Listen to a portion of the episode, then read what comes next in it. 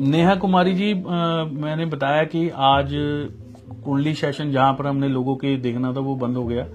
तो यहाँ पर वैसे बातचीत हो रही है।